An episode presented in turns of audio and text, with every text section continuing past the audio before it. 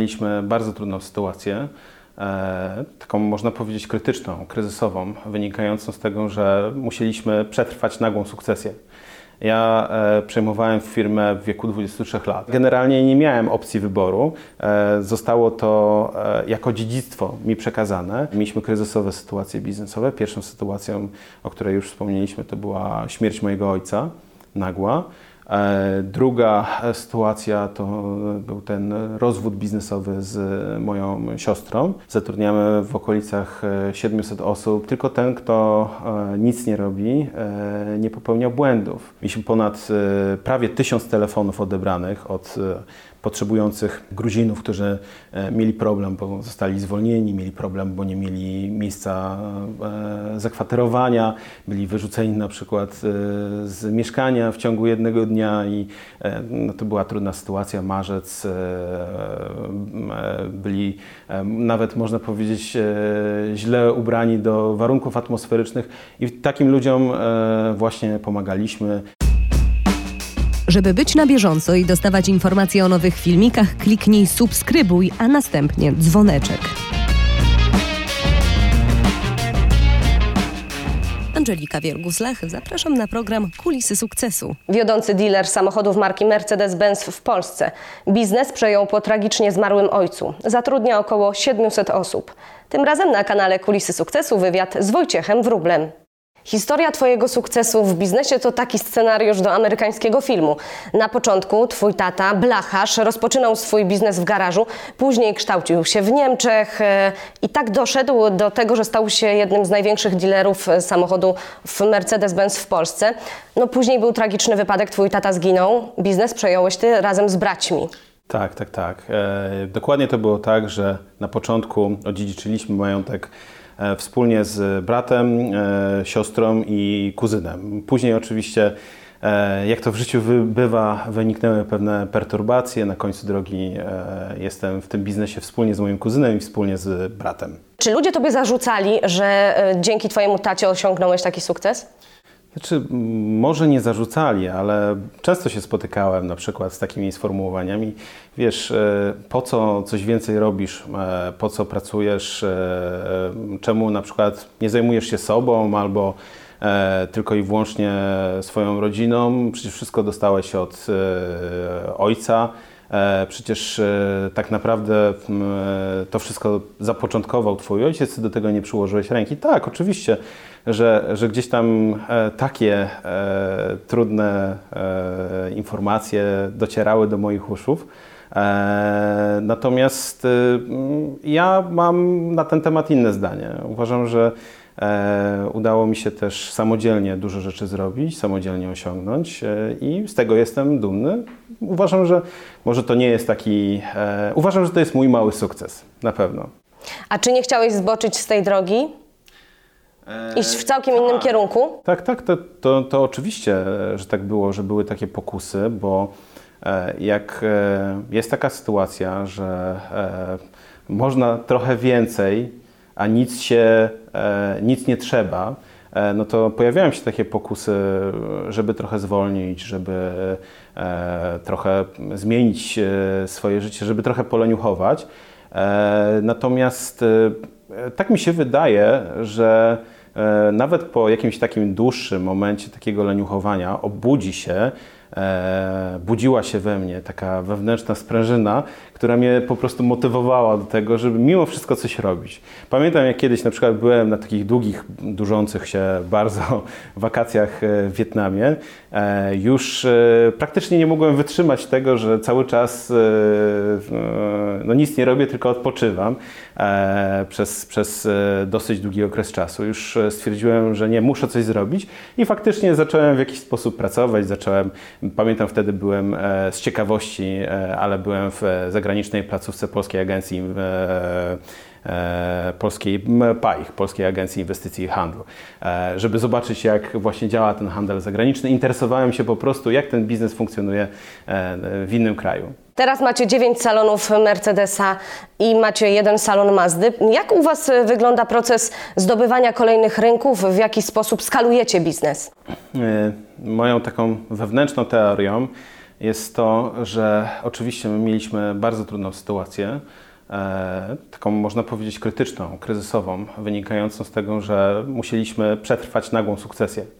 Ja e, przejmowałem firmę w wieku 23 lat, byłem zupełnie nieprzygotowany do tego. E, natomiast e, byłem otoczony po prostu wspaniałymi ludźmi, profesjonalistami, którzy, e, e, którym po prostu e, musiałem zaufać, mogłem zaufać i zaufałem. E, I e, wspólnie razem kontynuowaliśmy ten, e, tą, tą ideę rozwoju. Stwierdziliśmy, że dla nas rozwój jest najważniejszy, że nie chcemy absolutnie obcinać kuponów, tylko że chcemy cały czas przejść do, do tego, aby, aby być po prostu najwięksi, aby być najsolidniejsi, aby być najbardziej profesjonalni. I powiem, że przez ten właśnie trudny czas, przez ten trudny moment tej nagłej sukcesji, my pewne rzeczy też e, u siebie przeprocesowaliśmy. Widzieliśmy, jak właśnie wygląda kwestia sukcesji e, w naszej firmie. E, mieliśmy te rzeczy przepracowane i tak mi się wydaje, że też zdobywaliśmy nowe rynki dzięki temu. Dzięki temu, że na przykład przejmowaliśmy często takie firmy, które za bardzo tego takiego planu długoterminowego nie miały przed sobą. E, Albo e, dla nich to, e, to, to na pewno była jakaś zagwozdka. Co zrobić e, z tą firmą w przyszłości? E, A może na przykład e, pozbędę się przysłowiowego problemu e, i, e, i, i, i e, przekażę swój biznes innej firmie. I, I w ten sposób w jednym przypadku na pewno tak było, że, że, że udało nam się w ten sposób rozwinąć. Czyli recepta na sukces według Wojciecha Wróbla jest jaka? E, oj, na pewno nie ma takiej jednej, bo, bo gdybym, e, gdybym miał na przykład powiedzieć, jaka jest recepta na sukces, to by każdy odnosił sukces. E, nie ma absolutnie takiego jednego złotego środka. Każdy musi wypracować swoją drogę, na pewno. E, e, ja uważam, że e, to, co obserwuję u swoich przyjaciół, którzy też osiągają naprawdę godne pozazdroszczenia sukcesy, e, to jest to, że oni są niesamowicie konsekwentni. E, Faktycznie ta konsekwencja się przebija e, cały czas e, i przede wszystkim rozwój. Przede wszystkim ta świadomość tego, że się trzeba budzić rano, trzeba wstawać te pół godziny wcześniej przed innymi i, e, i po prostu się e, ciągle rozwijać, uczyć, edukować, e, ale też po prostu ciężko pracować, tak? E, Oczywiście ktoś powie, że e, nie tyle ciężko, co mądrze, to też jak najbardziej.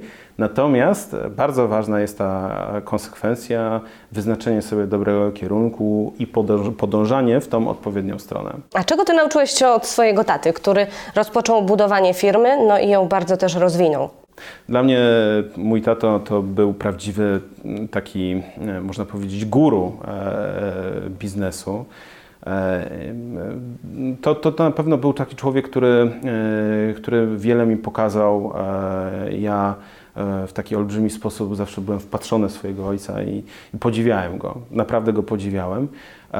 To było niesamowite to, jak, jak, jak on w sobie właśnie miał tą wewnętrzną sprężynę, jak, jak kolokwialnie nazywam, która pozwalała mu na to, aby robić cały czas nowe rzeczy, aby się rozwijać. E, to był taki człowiek renesansu, e, których już jest mało w dzisiejszym świecie.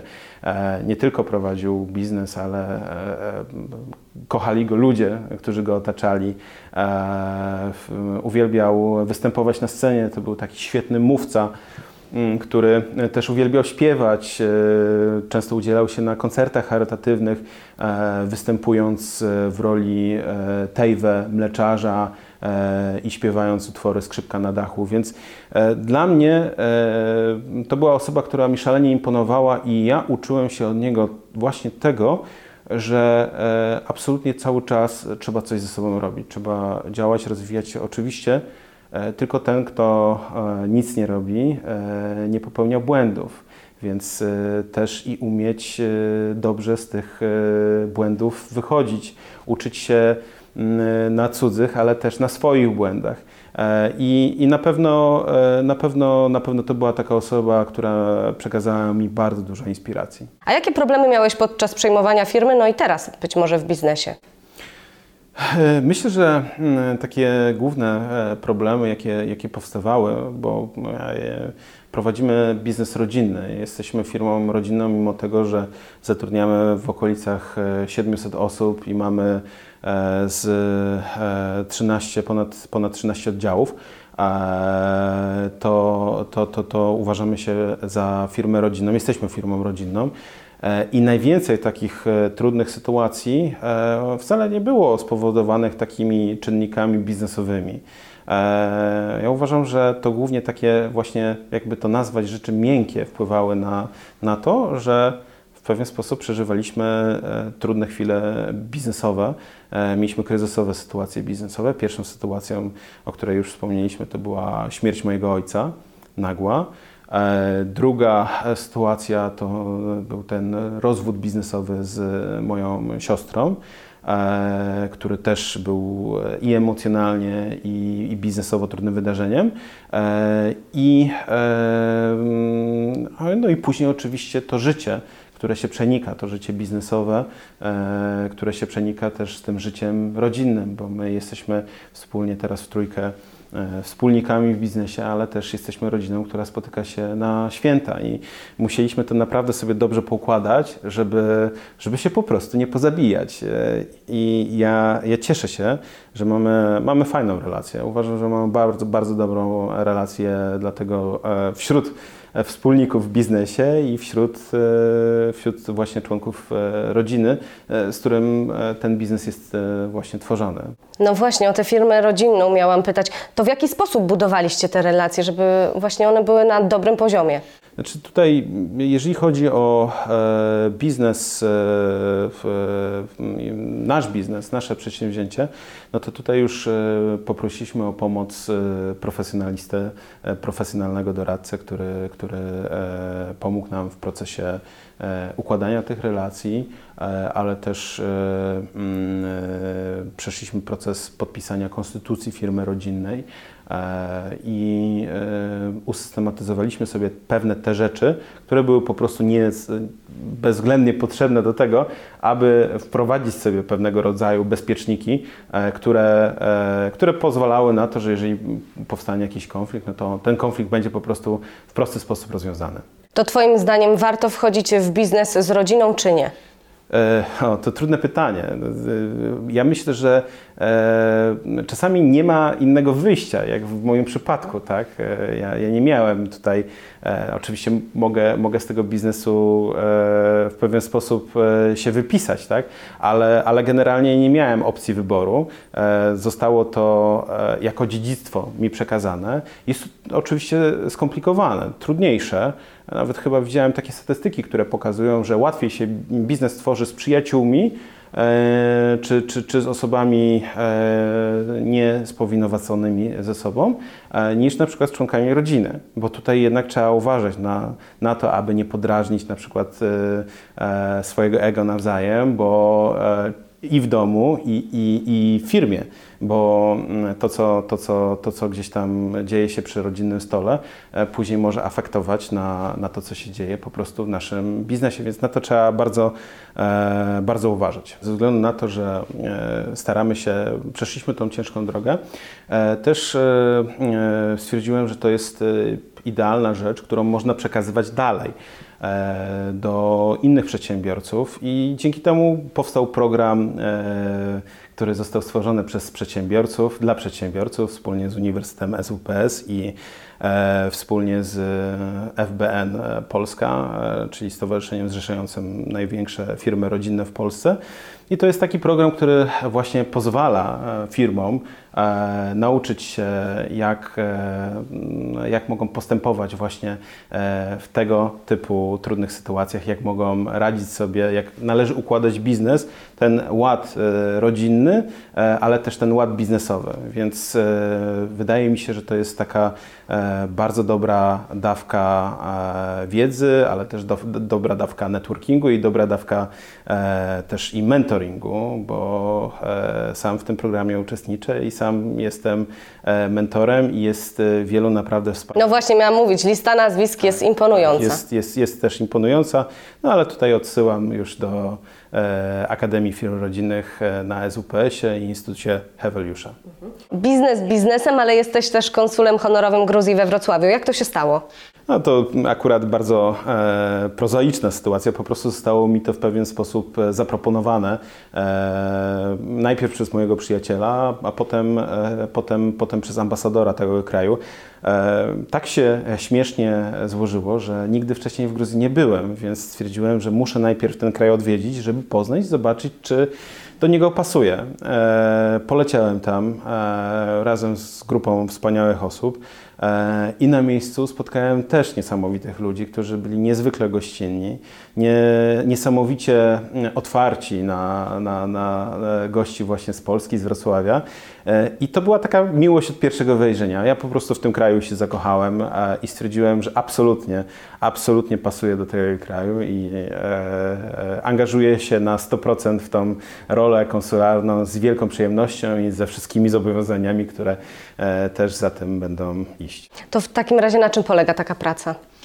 E, tak, przede wszystkim e, oczywiście z jednej strony jesteśmy, e, jesteśmy taką placówką, która buduje ten most pomiędzy Polską a Gruzją na poziomie, na poziomie e, promocji na przykład e, turystyki, promocji tego kraju.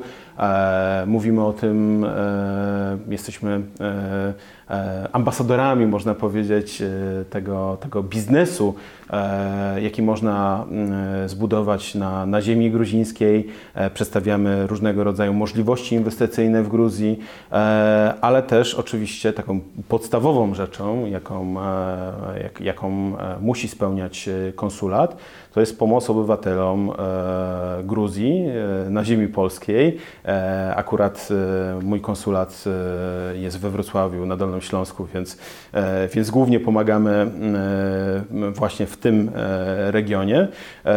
Tak się złożyło, że w, czas, w, czas, w czasie pandemii mieliśmy dużo przypadków, mieliśmy ponad prawie tysiąc telefonów odebranych od potrzebujących Gruzinów, którzy e, mieli problem, bo zostali zwolnieni, mieli problem, bo nie mieli miejsca e, zakwaterowania, byli wyrzuceni na przykład e, z mieszkania w ciągu jednego dnia i e, no, to była trudna sytuacja. Marzec, e, e, byli e, nawet można powiedzieć e, źle ubrani do warunków atmosferycznych i takim ludziom e, właśnie pomagaliśmy. Znaleźliśmy zakwaterowanie dla e, ponad e, 100 Gruzinów, więc tym między, innymi zajmuje się e, konsul, konsul honorowy. To jest taka służba, misja społeczna. E, To oczywiście jest dużo pracy, dużo czasu, dużo zaangażowania, ale to jest coś, co ja tak uważam, że, że dużo faktycznie od życia dostałem, w związku z czym muszę też dużo, dużo oddać. E, I e, w związku z tym to, to jest właśnie to, co, co, co ja oddaję dla społeczeństwa, społeczności, dla ludzi, z którymi e, w jakiś sposób się przez tą funkcję związałem. To w natłoku obowiązków, jeśli znajdujesz już trochę czasu, jak lubisz go spędzać? Uwielbiam grać na przykład w golfa, uwielbiam spacery po górach, e, uwielbiam różnego rodzaju aktywności, no i kocham podróże, które no niestety w dzisiejszych czasach są ograniczone, ale już powoli sobie zaczynam marzyć, e, gdzie tylko po otwarciu granic będzie można e, pojechać. Już mam, mam parę ciekawych e, miejsc w głowie, w planach. No oczywiście na pewno będzie na liście Gruzja bo to jest przepiękny kraj. Ja tam byłem. Chyba już e, naprawdę nie mam miejsca w e, paszporcie na kolejne stemple, natomiast, e, natomiast cały czas nie dojechałem do takich najpiękniejszych zakątków. Takich bardzo ciekawych, emblematycznych, ale, ale jednocześnie też schowanych w głębi, w takiej głębi kaukaskiej. Dlatego, dlatego też mam takie szerokie plany, żeby odwiedzić i tamte miejsca. A najciekawsze miejsce, jakie widziałeś na świecie? To jest bardzo dużo. Był, I byłem w Nowej Zelandii, która, e, którą, którą pokochałem e, i była ciekawa, i była ciekawa, bardzo ciekawa Tajlandia. Tam się zawsze dobrze czułem. E, oczywiście uwielbiam Hi Hiszpanię. E, kiedyś nawet e, miałem okazję przejść e, taką ciekawą trasą 1200 km na pieszo. Droga Świętego Jakuba? Dokładnie, dokładnie, dokładnie tak. Niesamowite wspomnienia. W sumie byłem tam dwa razy, więc e, to- nie jest taka, e, mm, e, taka e, zwykła miłość, tylko to jest taka. Tutaj naprawdę się zaangażowałem, tak można powiedzieć, i już też myślę o tym, żeby tam wrócić. No i absolutnie Gruzja, bo to jest kraj, gdzie jak się przyjeżdża, no to spotyka się z olbrzymim zainteresowaniem, z olbrzymią taką troską, otwartością i, i to zostaje po prostu w głowie. E, myślę, że na zawsze, e, bo, bo, bo doświadczenia z Gruzji są, są niesamowite. Takiej gościnności, takiej otwartości nie spotkałem nigdy, nigdzie na świecie. E, Takich pięknych krajobrazów, e, e, czasami tej nowoczesności przeplatającej się e, z taką dzikością krajobrazu. Coś wspaniałego, naprawdę, więc też absolutnie polecam.